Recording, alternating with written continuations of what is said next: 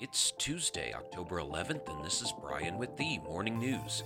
Give us five minutes and we'll give you the headlines you need to know to be in the know. U.S. stocks fell Monday, continuing a stretch of volatility as concerns about Federal Reserve tightening, escalation in the Ukraine war, and China trade policy shake markets. The S&P 500 turned lower after opening with slight gains, shedding 27 points to close at 3612. The Dow Jones Industrial Average edged down 93 points, while the NASDAQ Composite fell 110 points. That is the lowest closing value for the tech heavy NASDAQ since July 2020, according to Dow Jones market data. Shares of chip manufacturers suffered losses stemming from the Biden administration's new restrictions imposed on semiconductor exports aimed at hampering China's military.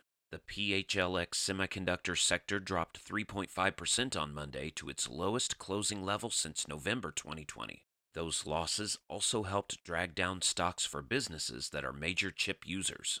In other news, the Supreme Court's decision this year to strengthen Second Amendment protections for carrying concealed weapons is starting to ripple through lower courts, with several judges citing the ruling to strike down other gun regulations. The High Court, on a 6 to 3 vote in June, cast aside New York's long standing strict limits on granting permits for carrying concealed handguns outside the home, saying residents shouldn't be required to provide special justification for wanting to carry a weapon for self defense. In doing so, the court's conservative majority announced new rules for how judges are supposed to assess the constitutionality of firearm regulations. Under the new guidance, judges are supposed to focus less on whether gun regulations advance present day government interests and more on whether a regulation is consistent with the nation's historical tradition of firearm regulation. Thus, a firearm restriction implicating the Second Amendment is permissible only if it is similar to how firearms were restricted in the early decades of the Republic.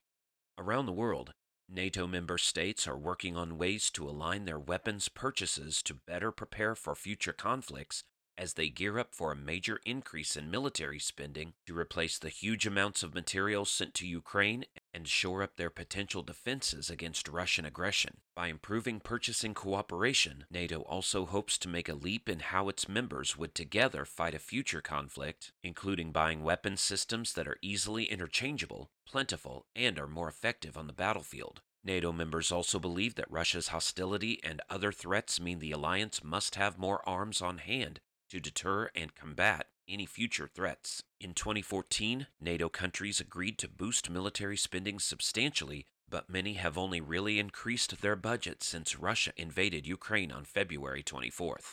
Back in the US, the country's international outlook has undergone a major shift in recent years, a new poll shows, with the majority now expecting that U.S. relations with allies will stay the same or improve, but that U.S. dealings with traditional adversaries like Russia and North Korea will only grow more hostile. Two years into the Biden administration, the assessments look much different from four years ago, at roughly the same point in the Trump administration. Now, 60% of U.S. adults say relations with adversaries will get worse, up from 26% four years ago, according to the poll from the Pearson Institute and the Associated Press NORC Center for Public Affairs Research. In general, 39% expect the country's global standing to worsen compared with 48% who said that in 2018.